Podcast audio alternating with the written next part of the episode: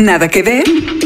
Documentales, cine de autor, series de todos lados del mundo y una que otra película dominguera. Aquí, Mariana Linares Cruz, Trino Camacho y Luis Pablo Boregard hablan de Netflix, recomiendan lo que vale la pena y te ayudan a solucionar el eterno dilema de no tener nada que ver. I'm going to tell you a story. Everything happens for a reason. Goddamn right. Nada que ver, un podcast original de Netflix. Ha llegado la hora de ser prácticos. Bienvenidos una semana más de Nada que Ver, un podcast original de Netflix.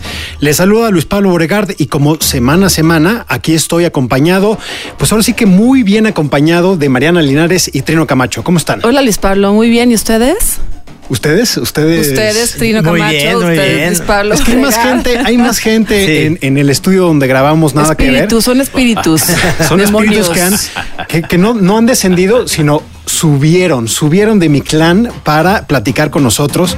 Un director mexicano, JM Cravioto, José Manuel Cravioto. ¿Cómo estás, José Manuel? Muy bien, muy contento de estar aquí con todos ustedes, este, con el gusto de conocerte, aunque ya nos habíamos escrito, Sí. y un honor estar aquí con la querida Mariana, que nos Hola, conocemos hace muchos hace muchos años, años. y el maestro Trino del cual soy fan desde mi infancia, y no, no lo veía venir que era Y también- que iba a estar aquí. Eso me hace sentir muy joven, ¿eh? No tienes idea. Se ve bien ruco el güey. Y también está con nosotros Horacio García Rojas, Horacio, actor y productor, que vienen a hablarnos de Diablero, una serie que va a estrenar su segunda temporada en Netflix y que da mucho de qué hablar porque es entrarle a un género y también se atrevieron pues a hacer ficción y fantasía mexicana, lo que no es muy sencillo y es un hito para el cine mexicano o la cinematografía mexicana. Horacio, ¿cómo estás? No, pues muy contento también de estar aquí en presencia de puro, puro pro. Esa voz, esa Y bueno, y también voz. de- decía el maestro Trino que. Que tu mamá te escondía los mi, mi- monos. mi madre me escondía este, pues los, los dibujos estos un poco subversivos, ¿no? Que tenían en, en aquellos eh, Santos contra la Tatiana Mendoza, pero probablemente gran parte de lo que veo, escucho, miro, eh, leo, tiene que ver con, con influencia de eso. Entonces, pues se cierra un ciclo. Qué bueno. Y tenemos dos títulos más, además de Diablero, vamos a hablar de pues una serie documental muy interesante. Mariana, ¿es tu título? Muy interesante, como siempre me tocan a mí los títulos interesantes, pero sí, como dices tú, Luis Pablo, es un título que te saca de eh, lo común que conocemos de la naturaleza, porque normalmente tenemos documentales de día, de la naturaleza, estos eh, largos y largos historias de cómo se comen los leopardos, a las gacelas, etcétera, etcétera, pero ahora de noche. Nos saca de dudas. Es Fue un, es un documental que nos saca de muchas Fue dudas. ¿eh? posible, así que se les, les antojamos este documental de seis episodios, Night on Earth, que ya lo podrán ver en Netflix. Y al ratito les platicamos por qué se pone bueno. Y Trino, tú traes un título que trae ya directamente joya en el título. Sí, se llama en inglés Uncut Gems y sale Adam Sandler. No sé, no sé cómo se va a llamar en español, ¿saben? Diamantes en bruto. Diamantes en bruto. Y- Joyitas. Joyitas en no bueno. Y la actuación de Adam Sandler son- está sensacional. Ya lo Pero yo creo que este ¿eh? episodio va a ser relevante porque va a ser la primera vez, ¿sí, no? Que tú y yo no coincidimos. Uh, Ok, ok. Siento, siento. Sí, muy bien. Lo veo venir. Ya, ya lo ve también yo. Pues ahí está nada más, este es el preámbulo para este episodio, quédense eh, para que nos escuchen y vamos a arrancar con Noche en la Tierra, no confundir con la de Jim Jarmusch. No. Es una miniserie documental, pues ya lo decíamos, muy interesante. Night on Earth, docuserie sobre naturaleza, con seis episodios de 50 minutos cada uno. We have always been strangers to the night, a place of unnerving sounds and imagined terrors. But now, new technology allows us to lift the veil of darkness. Night on Earth nos lleva a diferentes hábitats para descubrir qué hacen los animales que los habitan durante la noche, gracias a una nueva tecnología que permite ver con claridad lo que sucede en la oscuridad. All around the planet, the most iconic animals are revealing themselves in a completely new light. Podemos ver qué hacen los animales mientras nosotros dormimos. Producida por Plimsoll Productions, narrada por la actriz Samira Wiley. Disponible en Netflix a partir del 29 de enero. When the light fades, new worlds awake. Pues Mariana, ahora sí que un spoiler, que es decir, la gente que se pregunta qué hacen los animales en la noche, pues todo menos dormir, porque están ahí. No, no, no, es, es un festín. O sea, en realidad de día se despiertan, no vas a ver qué onda, pero en la noche. pensábamos. Y en la noche es todo el desmadre. son- ¿Sabe- ¿Saben quién me impactó? Porque yo sí pensaba que echaba la flojera toda la noche, el hipopótamo. Sí.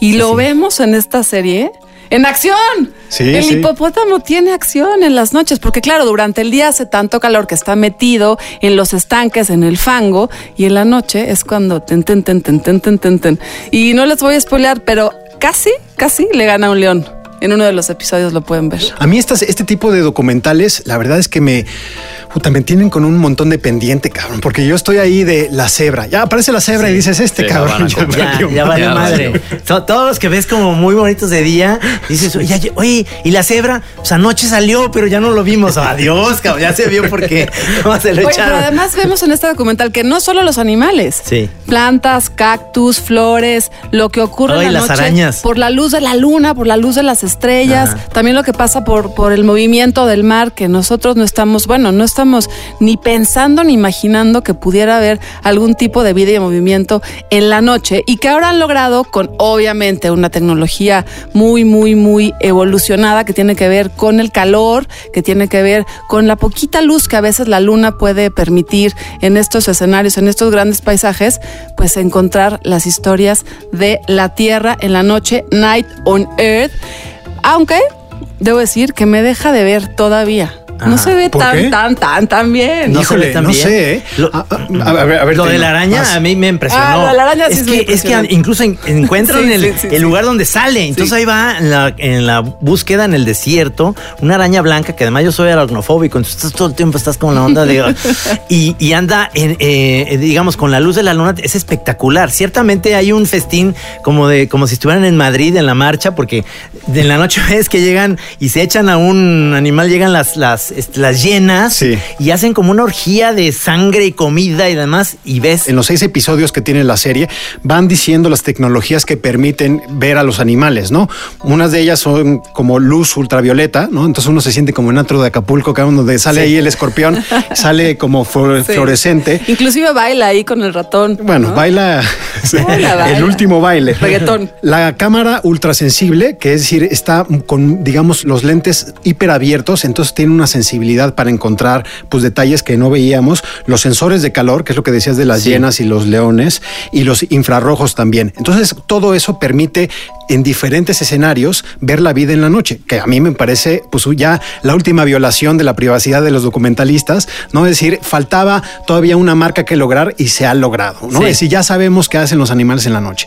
Y, sí. y dos cosas distintas también de esta serie que tienen que ver con la música y el diseño sonoro, porque juegan un papel importante en la narrativa de lo que vamos nosotros descubriendo, viendo en todos estos episodios a lo largo de, la Tierra, como dices tú, de diferentes eh, países, porque te cuenta una historia que ahí sí yo creo que también es muy diferente a otros documentales también sobre la Tierra, en donde normalmente uno viene escuchando la explicación de cómo las llenas, se van a comer a alguien. Y en este siento que Samira Willey, que es quien narra cada uno de los episodios, ella es protagonista de eh, Orange is the New Black, si la pueden recordar, no nos cuenta el clásico, siento, conocimiento sobre los animales y sobre la flora, sino que te va llevando en un asunto más de suspenso, de misterio, en donde los animales son personajes y entonces también se rompe con lo que habíamos aprendido a lo largo de tantos años de narrativa documental de naturaleza y es una película que te da suspenso, te da misterio y a veces, como nos ha pasado en los documentales últimamente, es un poco ficción. Mira, hay una, hay una de, los, de las eh, secuencias que me gustó mucho, que es en el desierto aquí de México. Yo hice un libro en los ochentas que se llamaba Tui el murciélago. Y a mí me explicaban cómo era esto de que los murciélagos polinizan ciertas plantas por su lengua, que es muy larga.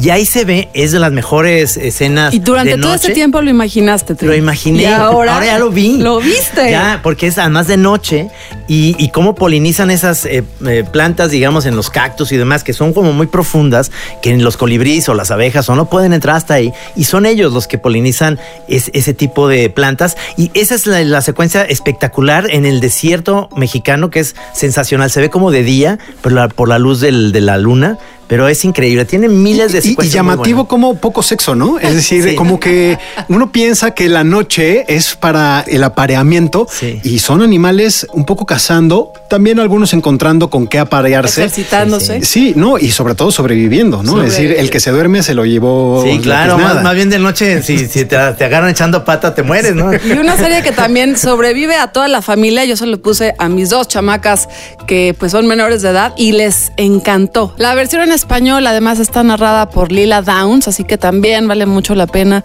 que le cambien al audio y le pongan al español y le quiten los subtítulos. Diablero, temporada 2, serie mexicana de fantasía y terror. Seis nuevos episodios de 40 minutos disponibles en Netflix a partir del 31 de enero. En este mundo hay dos tipos de fuerzas. Una buena y una mala. Los demonios están entre nosotros. Que si no hacemos algo, a todos nos va a cargar muertos. Ambientada en una versión fantástica de la Ciudad de México, Diablero cuenta la historia del padre Ramiro y de Elvis Infante. A partir de una posesión y una muerte, se embarcan en un periplo que los lleva a enfrentarse a demonios y brujas emergidas de la mitología mexica. En la temporada 2, vuelven para enfrentarse a la Huizotl, una criatura legendaria. Somos los diableros. Nosotros nos encargamos de mantener ese orden. Es mi hermana Keta. Y sé cómo hacer que mucha gente suelte la suya. Y Nancy es el mejor recipiente que hay de demonios. El mundo está llegando a su fin. Dígame qué es lo que tengo que hacer. Ahorita empieza lo mero bueno. Cuando esos ojos regresen a mí. Creada por Pablo Tebar y José Manuel Cravioto, quien codirige con Rigoberto Castañeda. Protagonizada por Christopher Von Uckerman, Horacio García Rojas, Giselle Curie y Fátima Molina, entre otros. ¿Vas a aceptar la invitación al cine o qué? Prefiero que me posean dos mil diablos. Será ya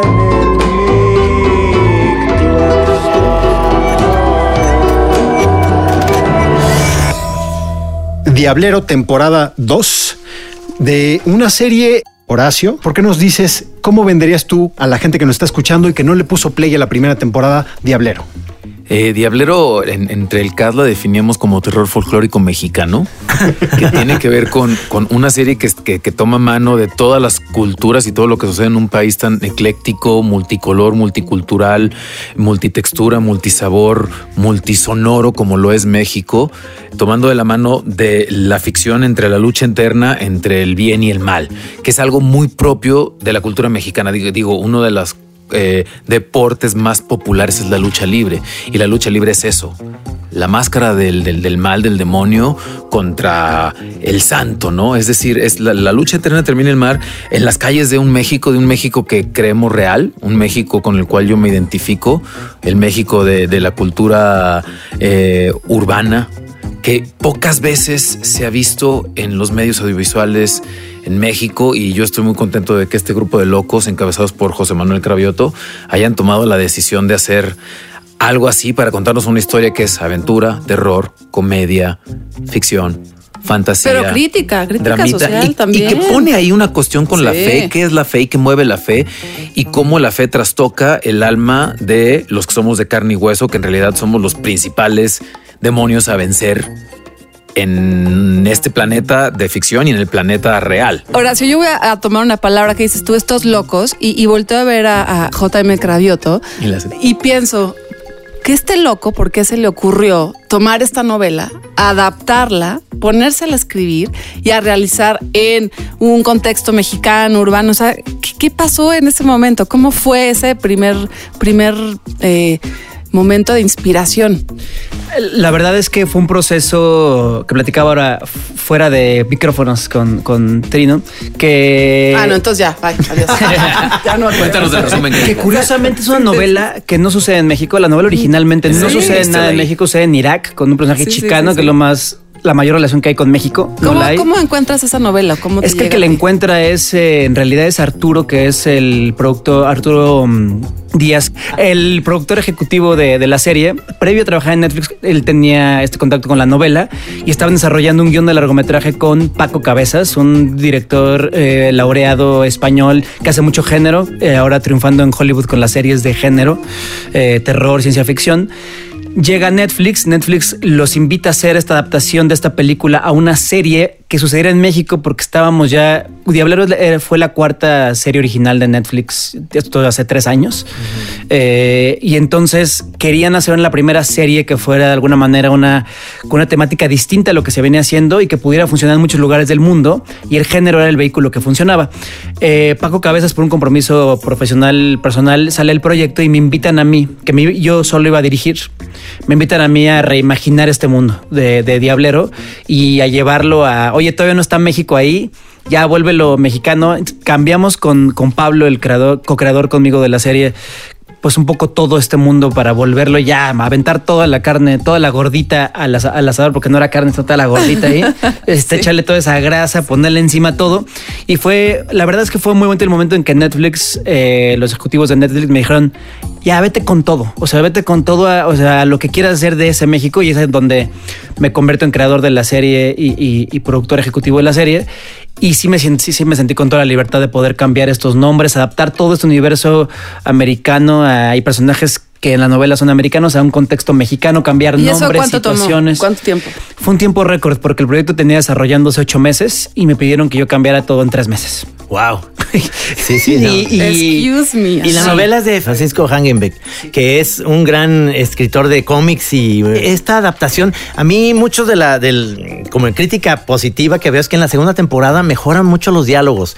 Hay cosas que me hacen mucho más reír en los diálogos, traen como más a lo mejor es porque ya están agarrando muy bien la onda. El chiste que me gusta es que dice, "Pero eres como Paco Palencia pero de la, de la- de- del llano. Es tiene mi- miles de, de, de- De- de- de diálogos muy buenos. Es que era muy, era, era soltarse, porque la, pri- la primera era la primera vez que Netflix, comenzando por Netflix, apostaba a este formato cruzando como Comedia. perrito, perrito callejero, cruzando géneros, ¿no? Sí. Eh, con comedia, con ciencia ficción, con terror, con VFX, que de pronto había tantas cosas en las que estuvimos pendientes que me gusta mucho el resultado, pero que en la segunda definitivamente fue llegar y jugar. Diablero 2 ya era nuestro, nuestro, nuestro campo de fútbol. Y tiene mucho que ver con el cine de Sam Raimi de, la- de las primeras, estas como eh, la de Darkness o, Definitivamente. o este Zombieland o este. Yo creo que como- tiene que ver Y, justo y eso que Blade dices. también, ¿no? Y tiene algo de Blade, tu personaje. Pero eso que dicen es, es- es vital. Parte del equipo creativo y, y- y bueno, y eso eh, también eh, permeó en mí. Somos de esta generación ochentera, donde crecimos con Gremlins, Sí. Goonies, Sam Raimi, eh, las películas de Rob Zombie, como de ese tipo de, de- de Hellraiser, ¿no? Y este tipo de género que no sé, que no tenían miedo a jugar un juego como niños chiquitos en esta ficción, terror, fantasía.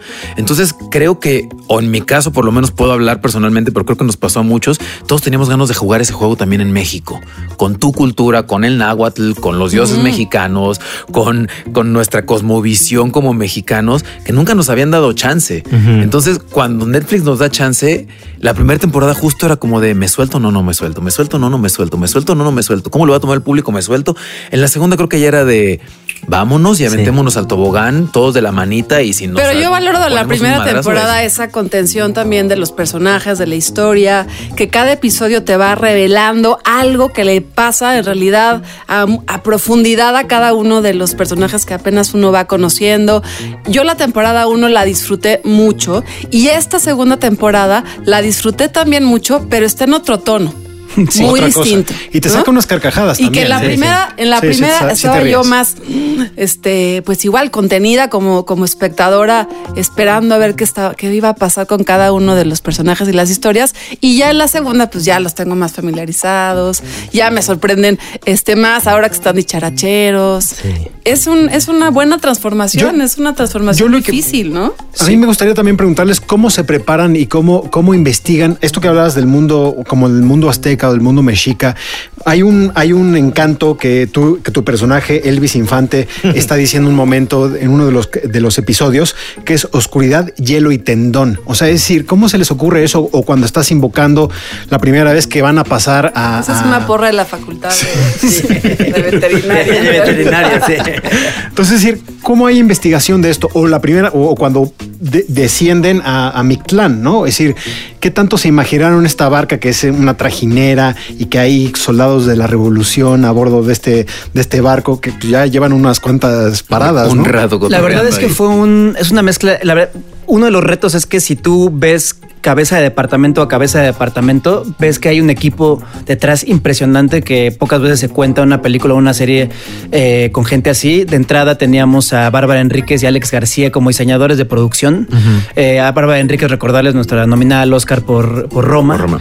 Eh, entonces de- hay un proceso detrás en el, en el cual había una investigación desde la primera temporada. donde Tenemos un libro de 400 páginas solo de mitología azteca eh, y ellos se encargaron de hacer una equivalencia de, hermanar todas las mitologías. eh, las más importantes y famosas del mundo, la celta, eh, incluso la china, eh, y entonces se- empezaron a hacer una traducción de Huitzilopochtli, quién era en la, en la cultura celta, para no volverle una nueva mitología azteca. De aquí funciona distinto y es no, funciona igual. Entonces, este demonio, que es un demonio en la categoría 4, una dominación, Sí. sería lo equivalente en México al chupacabras. Entonces, el chupacabras no el chupacabras, el chupacabras es un monstruo de la mitología que en otras culturas y hace cientos de años te lo puedes encontrar en otro lugar con una forma muy parecida, pero hoy en día es el chupacabras. Entonces empezábamos a, a diseñar todo este manual de, de acción, pero estoy hablando de que ahí sí fueron seis meses nada más de estar construyéndolo y de pronto estar jugando, ya también el humor jugaba, los, los guionistas son eh, españoles comandados por Pablo Tebar eh, y era jugar como con las, con las palabras, con los dichos. Entonces ellos hicimos un lenguaje que era el nahuatín, ¿no? Que era la mezcla de náhuatl con latín. Teníamos a dos maestros de náhuatl con latín con quienes les mandábamos la, la traducción y de pronto era, la, la verdad es que jugar mucho con eso, decir tonterías como de pronto hay otro episodio donde dice también cualquier soncera y traducido al latín suena como algo... Como divertido. Ajá, pero Sí. para que lo, cuando lo pones subtítulos sale que este en realidad es casi que chinchampú, pero en, pero, en- pero en latín. Entonces era, era burlarse un poco de. En mi caso, yo invent- inventé uno de las Pata de eh, perro. de pata de perro que, que, es, que era para cómo, cómo sabías que ya no está endemoniada esa persona. Entonces tenía un código eh, eh, Elvis Infante con, Con Nancy. Nancy. que tenían que decir pata de perro. Corazón de pollo, pompa, de bistec. Entonces, pero tenía que ver con un dicho mexicano, ¿no? Sí. Porque ellos son pata de perro, ellos son pata de perro, Sí. ellos son corazón de Tiene pollo. corazón de pollo. Y la pompa de bistec ya nada más era puro cotorreo. Ya, ¿no? Sí, claro, claro, ya es el, el Entonces, extra. e- e- era como jugar, pero que tuviera un sentido mexicano. O sea, el pata de perro, ellos son unos pata de perro.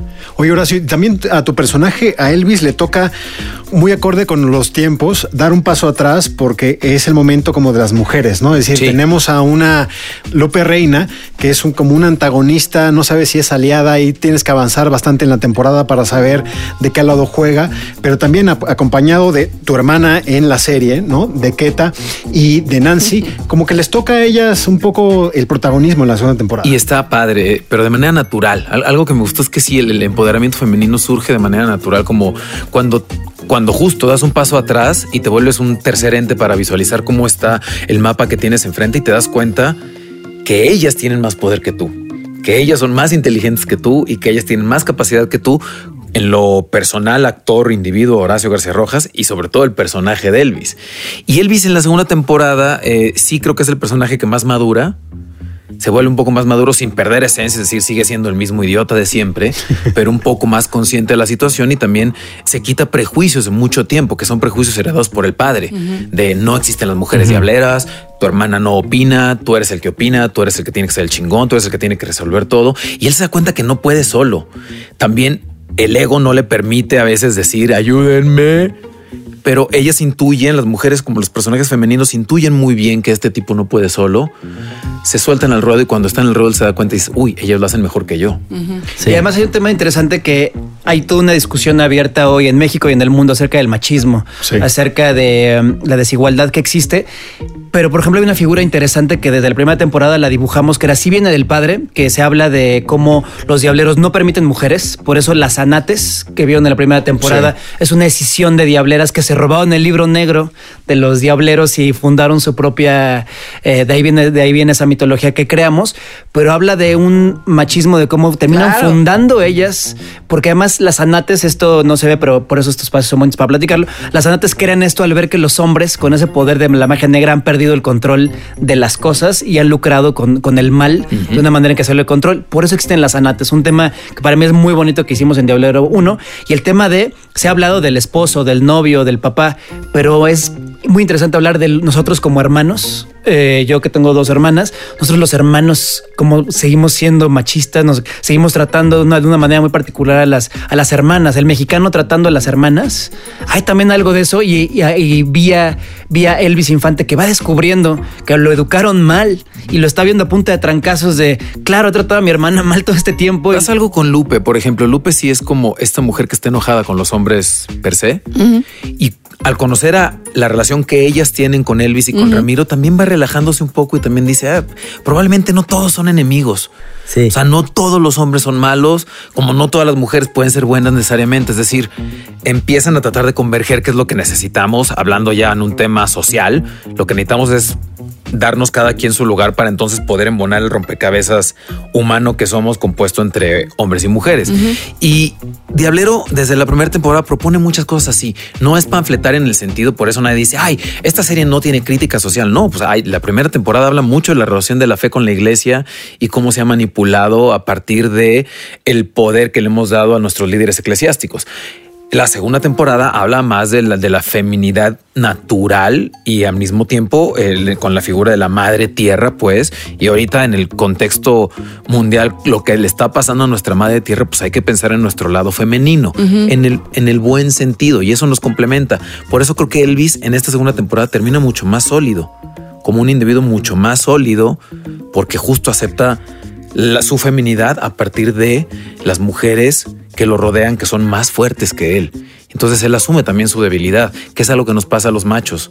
Somos machos porque nos cuesta trabajo asumir Bueno. nuestra debilidad. Poco a poco, sí se puede cambiar. Me brincó el corazón como fan de, de lucha de la lucha libre, que de repente abre el tinieblas y digo, güey, es el tinieblas. Y luego dice, cabrón, ese es el tinieblas. ¿cómo vengo? O sea, es igual que me pasó a mí que dije, no manches, que es el tinieblas, está saliendo en la. O sea, yo era fan de ver las películas de luchadores de Chavito y iba al cine. Entonces, se me hace que ese mundo me, a mí me, me llama mucho la atención. Y, y como dices, ese es desde nuestra trinchera y que, que para mí es una oportunidad increíble de haber estado en este proyecto y que me dan esa libertad, pero eh, fue la oportunidad de enseñar a alguien que es, que es este, este tinieblas que viene de la televisión y de las porque tenía su serie de Sí, televisión sí. de- que tenía su serie de televisión hace, un- hace muchos años bueno es Tinieblas Junior pero eh, eh, el, al- Aluche había un formato de televisión antigua pero las- la- el cine mexicano está ahí Eh, de pronto ves a eh, invitados especiales como a Rocco de la maldita vecindad Sí. A Quique. y a, a Quique Rangel Quique que son Rangel. personajes que han definido la identidad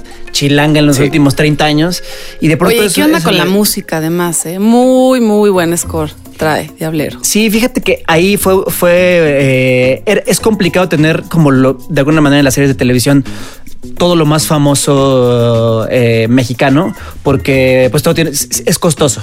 Entonces lo que hicimos fue relajarnos mucho y decir, ¿por qué no es- escuchamos mucha música que no se conoce tanto? Claro. Y entonces, entonces más bien como que se abrió la, se abrió la puerta ahí de, dicen que la necesidad es la madre de la creatividad, y ahí, ahí se abrió la puerta de decir, pongamos hip hops que no conocemos, Sí. pongamos bandas de rock independientes que no conocemos, cumbias que no conocemos, y están ahí en Diablero y algo que nos han dicho es... Pero "Oye, Timbiriche ahí también aparece Sí. de pronto, de pronto. de pronto tiene ahí su café Tacuba, su Timbiriche, este... Pero tam- también tiene que ver con, con Cravioto es músico y tiene una banda musical, Los Tempestades. Y Estabas en todo el resto. abre el oído, ¿no? O sea, Sí, tener, sí, una, sí, tener una, pues una educación musical, Musical. te abre el oído a todo. Y justo, insisto, es como de las cosas que a mí más me gustan de Diablero, que la cultura popular es una cultura viva y no es peyorativa y no es una sátira y no es una crítica. Es decir, está viva, nos pertenece a todo. Entonces todos escuchamos un rap que tal vez nunca habíamos escuchado, pero como es un rap mexicano, te pega. Ahí queda la recomendación Diablero temporada 2. Pónganle play porque no importa que no hayan visto la primera, la segunda se van a reír. Tiene estas side stories, ¿no? O, o historias paralelas que ayudan a avanzar la trama, que están muy bien. A mí me gusta la Le relación. van a dar un nuevo uso a su lavadora. Bueno, la relación de Mayaquén, ¿no? Que no hablamos, pero de- la del chavito con su padre adoptivo, que aparece, digamos, tarde en la temporada temporada. Se van a reír y yo me quedo con lo que dice JM Cravioto, ¿no? Si la primera era como un perrito callejero, este es un Xoloscuincle, ¿no? Es decir, es un perro mexicano que ayuda además a, a- a que los muertos lleguen a, a buen puerto. Así que ahí queda Diablero temporada 2, JM Cravioto, Horacio. Bien. Muchas gracias por haber venido, Gracias, por gracias, acompañarnos. Gracias a ustedes, Gracias a qué ustedes. placer platicar de nuestro trabajo, de nuestra serie y muy orgullosos y esperamos que la disfruten como la disfrutamos filmarla nosotros. Y se darán una vuelta para la temporada 3, ¿no? Esperamos que sí. Esperamos estar acá. Buenísimo. Felicidades. Felicidades. Me gustó mucho. Gracias. Uncut Gems, en español, Diamantes en Bruto, película de 2 horas 15, dirigida por Josh y Benny Safdie y coescrita por ellos y Ronald Bromstein. made a crazy risk, a gamble, and it's about to pay off. So I want the Celtics to cover. I want the Celtics halftime. I want Garnett points and rebounds. What's the dumbest bet I ever heard of? I disagree. Un thriller que narra la historia de Howard Ratner, el propietario de una joyería ubicada en el barrio de los diamantes de la ciudad de Nueva York, que vende en exclusiva a ricos y famosos. Un día se produce un importante robo que le obliga a tener que afrontar una deuda económica que no está preparado para pagar. taking my money all over town, placing bets. I'm having very serious second thoughts. Are you serious right now? Is it too late? Howard, where's the money right now? Howard, got my money? Howard!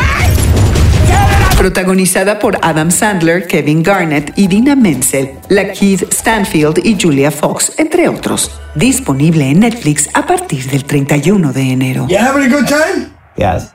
I just a crazy ass Jew.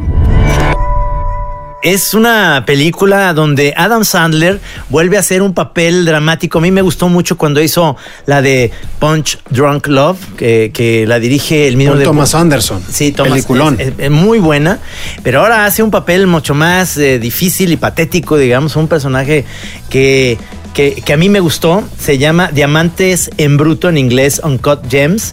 Y es- él se llama Howard Ratner, que es el propietario de una joyería ubicada en el barrio de los Diamantes, ahí en Nueva York. Y no sé qué les pareció la, la película. Yo nada más voy a decir que tienen en Netflix una de las películas más interesantes de 2019. Hay nada más. Y nada más para agregarle a la polémica, increíblemente olvidada en los Oscars que se van a entregar en los próximos días. Es increíble que le hayan hecho el feo a Adam Sandler en una de sus mejores interpretaciones de su carrera y eh, quizá Josh y Benny Safdie, que son los hermanos que han dirigido esta película, quizá también merecían algo más que el absoluto silencio en el que está eh, Uncut Gems. Yo te tengo una pregunta, Luis Pablo. ¿Dónde está lo interesante ¿De qué? de esta peli? ¿Dónde, dónde lo ves interesante? Uf, déjame, me voy a, me voy a desabrochar las venga. Yo creo que es una película increíblemente local de Nueva York. Es decir, sobre todo en el año en el que se exhibió, ¿no? Donde vemos que Joker ha sido el gran fenómeno.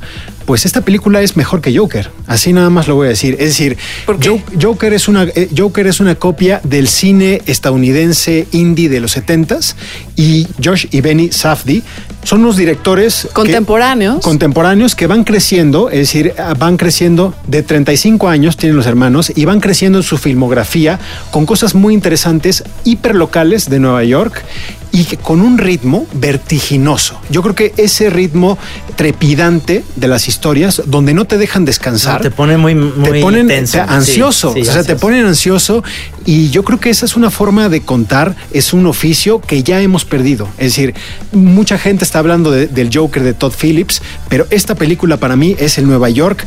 Es una película que recuerda a Scorsese, que por cierto, Es Martin Scorsese ¿verdad? produce esta película que recuerda el After Hours de Scorsese. Es decir, es el cine indie encapsulado en esencia que para mí me parece fundamental a la hora de contar una película. Sí. ¿Qué, qué es lo que te, no te gustó de la, de la peli? ¿Se te hizo muy intensa? No, me parece que no tiene profundidad en los personajes, tampoco hay una profundidad en la historia.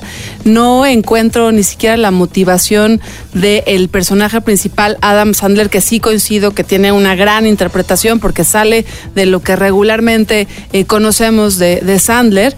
Eh, hay un guiño interesante, siento, hacia la cultura judía y lo que implica el comercio judío, pero más allá de eso, no es una historia que a mí me permita ver eh, algo, algo, algo más allá de la vida cotidiana de un vendedor de diamantes, diamantes, no es- bla, bla, no es- que eventualmente va a terminar, uno sabe desde el, de- desde el minuto uno Sí. en tragedia. Va a acabar mal. Sí. Y hay un actor que se sin llama spoilers. Va a acabar mal. Eric Bogosian, que es otro de los actores que sale ahí. Yo no lo veía desde Talk Radio, una película de, de los eh, principios de los noventas de Oliver Stone, que es una película, no sé si la han visto, que es muy buena. Eh, él nada más en una estación de radio.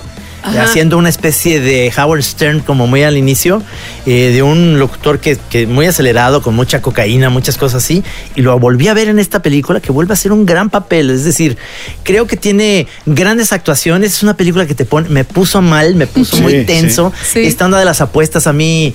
Es un hombre, Sí. eh, eh, digamos, es un hombre de edad media, ¿no? Un poco en la crisis de la edad media Sí. del hombre blanco americano. Es el dueño de un centro, eh, en el centro joyero, que es una, zona de Nueva York, donde hay muchos negocios de joyerías, propiedad de, de- judíos. Pero yo creo que dice muchísimo de la historia. Es decir, sabemos que este tipo es un adicto a las apuestas, entonces está completamente al borde de una crisis, porque sabes, tú sabes que en algún momento eso va a explotar, porque en el cóctel hay cosas que son muy conflictivas desde el principio. Él trabaja en una joyería, de pronto aparece Kevin Garnett, que todo el mundo que sepa que guste del, del básquetbol, del baloncesto, sabe quién es Kevin Garnett, este jugador de los Celtics, ¿no? De los Timberwolves de Minnesota, altísimo, un jugador que se mete y mete ahí la cultura del hip hop, de los negros, de la joyería hasta que usan. Entonces llega este, este astro del baloncesto Eso, a esa comprarle parte algo. me parece relevante. Pero luego también te dice juego. mucho, te dice mucho de la crisis familiar, porque este tipo vivía en una mentira, ¿no? Es decir, está engañando a su mujer, tiene un amante con un departamento en, en Manhattan, vi pero tiene una vida. veces. El cine es reinvención también, y yo creo que lo y que justo tiene, lo que siento es que no se reinventa nada esta historia. yo creo que donde reinventa es donde sabemos el tono con el que se cuentan las películas, el ritmo con el que se cuentan las películas. Esto lleva al límite a su personaje como hacen los Safdie Brothers, lleva al límite la forma de contarlo como lleva al propio límite a Adam Sandler que es Howard Ratner, ¿no? Sí. Bueno, pues se ve que ustedes dos este, se agarraron del chongo por primera vez, amigos, en el episodio número El episodio número 42. exactamente. No, pues muy bien. Yo creo que es una película que hay que, hay que ver. Yo creo que todos, este, a pesar de que dices que no es muy profunda o lo que sea, pero es una buena película. No, sí es entretenida. Sí, ¿no? Pasa, pasa, Sí. pasa un ratito. Porque Adam Sandler, hay que decirlo, es un personaje, un comediante que ha hecho muchísima basura en, bueno, basura para cierto público, ¿no? Sí. Es decir, y cuando hace una gran... eh, Ya, ya me tocaste ahí un punto que a mí me gusta ahora, la ya te película. enojas, ahora ya te enojas tú, Trino. A mí me gustan las películas Episodio bobas. 42, el fisura, nada que ver. No, pero a ver, ¿cuál No, es- tienen razón. O sea, Uncut Gems sí hay que verla porque Adam Sandler eh, sorprende. Sorprende por su interpretación. Me da mucha ansiedad como todo el tiempo está como agachado Sí, en esta como postura de viendo el celular todo el tiempo. Ay. Y con una sonrisa falsa, ¿no? Es decir, él sabe que cada vez, cada minuto que pasa, toda esa presión va creciendo sobre sus hombros. Sí, sí, sí. Se le- lo empiezan a buscar los golpeadores que quieren cobrarle lo que debe. El tipo cada vez debe más dinero. Ya se, ya se comprometió con unos, ya se comprometió con otros. No, y siempre le miente a su esposa. no, esa decisión no, ah, no, ah, por-". Y va a ser siempre la decisión incorrecta. Pero Sí. yo creo que ese es un poco el ritmo que tiene Nueva York, ¿no? O sea, este, este, esta, este lugar común de la ciudad que nunca duerme, pues ahí vemos a ese tipo yendo a Long Island, bajando, yendo a la ciudad, va al antro, que por cierto sale de Weekend, que sale, es este músico Sí, de hip hop de canadiense, hip hop, ujú. y sale haciendo de él, así como Kevin Garnett sale haciendo de él. Ajá. Me encantan hay un estos chiste, guiños. hay un chiste muy bueno en la película que le dicen, eh, va a ser muy famoso, aunque es canadiense. Véanla, véanla. Es- véanla, véanla. Yo creo que es uno de los estrenos más interesantes en este inicio de, de 2020. Ahí está Uncut Gems. Nada que ver. Un podcast original de Netflix. Bueno, así llegamos al final de este conflictivo episodio 42, donde, Mariana, tú sabes que te quiero mucho, tendremos muchas diferencias en este año. Pues está bien que haya polémica en nada que Está ver, bien. porque si no, no podemos estar Hay que siempre de diversificar acuerdo. la mirada. Sí, me sentí como en Fox Sports. Se pelean los doctores todo el tiempo. Pero bueno, les queremos agradecer a quienes fueron a las funciones que hemos hecho en Cinemanía Loreto, donde nada que ver está pues exhibiendo las películas que van a estar nominadas o que están compitiendo para los premios Oscar. Pues muchas gracias por haber acudido a nuestro llamado y que sepan que habrá nuevas oportunidades en este año. Claro, además ya viene pronto el aniversario, así que vayan escuchando nuestros episodios anteriores. Hoy estamos cumpliendo 42 semanas de Nada que ver, este podcast original de Netflix. Gracias, Trino. Gracias a ti, Gracias, Mariana. LP, por Gracias, esta Mariana. buena, buena discusión. Un agarrón de los muchos. Buenísimo, buenísimo. Ustedes pueden verse pelear en las redes sociales. ¿Cuál es, cuál es su red social? Yo soy arroba Emelinares Cruz en Twitter y en Instagram. Yo también en Twitter, Instagram como arroba Trino Monero. Y yo estoy en Twitter como arroba Luis Pablo B. Ahí para recibir, que por cierto, hay que agradecerle a Aurelio Asiain que nos recomendó. Yo ya la puse en, en mi lista, una serie japonesa que parece que está muy, muy, muy bien. Una serie que se llama Jiri Haji, Duty Shame. Pero bueno, eso mejor, ustedes que nos están escuchando, Viene. espérenos tantito para verla y aquí la discutimos en una de las mesas de Nada que Ver. Nos escuchamos pronto. Muchas gracias. Hasta luego. Nada que ver. Un podcast original de Netflix.